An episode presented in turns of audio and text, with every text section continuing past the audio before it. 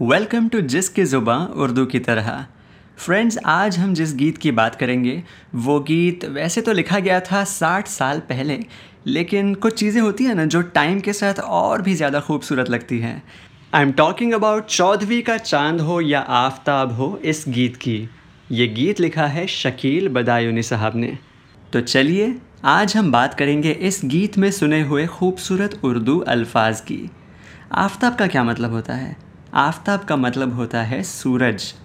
तो वो कहते हैं कि तुम चौदहवीं के चाँद की तरह खूबसूरत हो या सूरज की तरह तेजस्वी हो, जो भी हो तुम खुदा की कसम लाजवाब हो। लाजवाब मतलब तुम्हारा कोई जवाब नहीं ही। Is so smitten by the beauty of his beloved कि वो कहते हैं कि जुल्फ़े हैं जैसे कांधों पे बादल झुके हुए, आँखें हैं जैसे मय के प्याले भरे हुए। मय के प्याले। मैं का मतलब होता है शराब। मस्ती है जिसमें प्यार की तुम वो शराब हो। हाय, ऐसे कोई तारीफ़ कर दे तो कोई भी पिघल जाएगा नहीं। If you think this was beautiful आगे सुनिए वो क्या कहते हैं। होटों पे खेलती है तब सुम की बिजलियाँ। सज दे तुम्हारी राह में करती है कै कशा तबस्सुम का मतलब होता है स्मित या हास्य या स्माइल।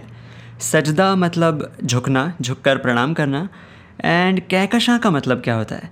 कैकशा का मतलब होता है गैलेक्सीज़।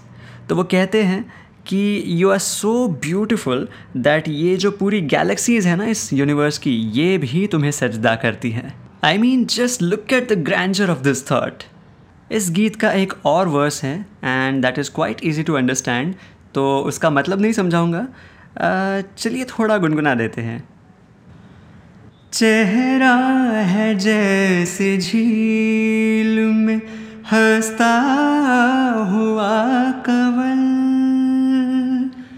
या ज़िंदगी के साज पे छेड़ी हुई गज़ल।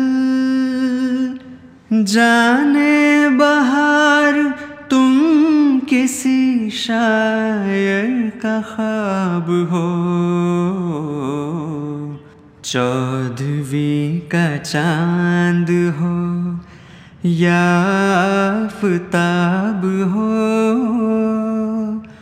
जो भी हो तुम, खुदा की कसम, लाजवाब हो। चौदहवीं का चाँद हो। यू आर लिसनिंग टू जिसकी ज़ुबान उर्दू की तरह। मैं हूँ सागर सावरकर। अगली बार कुछ और ख़ूबसूरत उर्दू अल्फाज आपके सामने लेकर आऊँगा। Till then good bye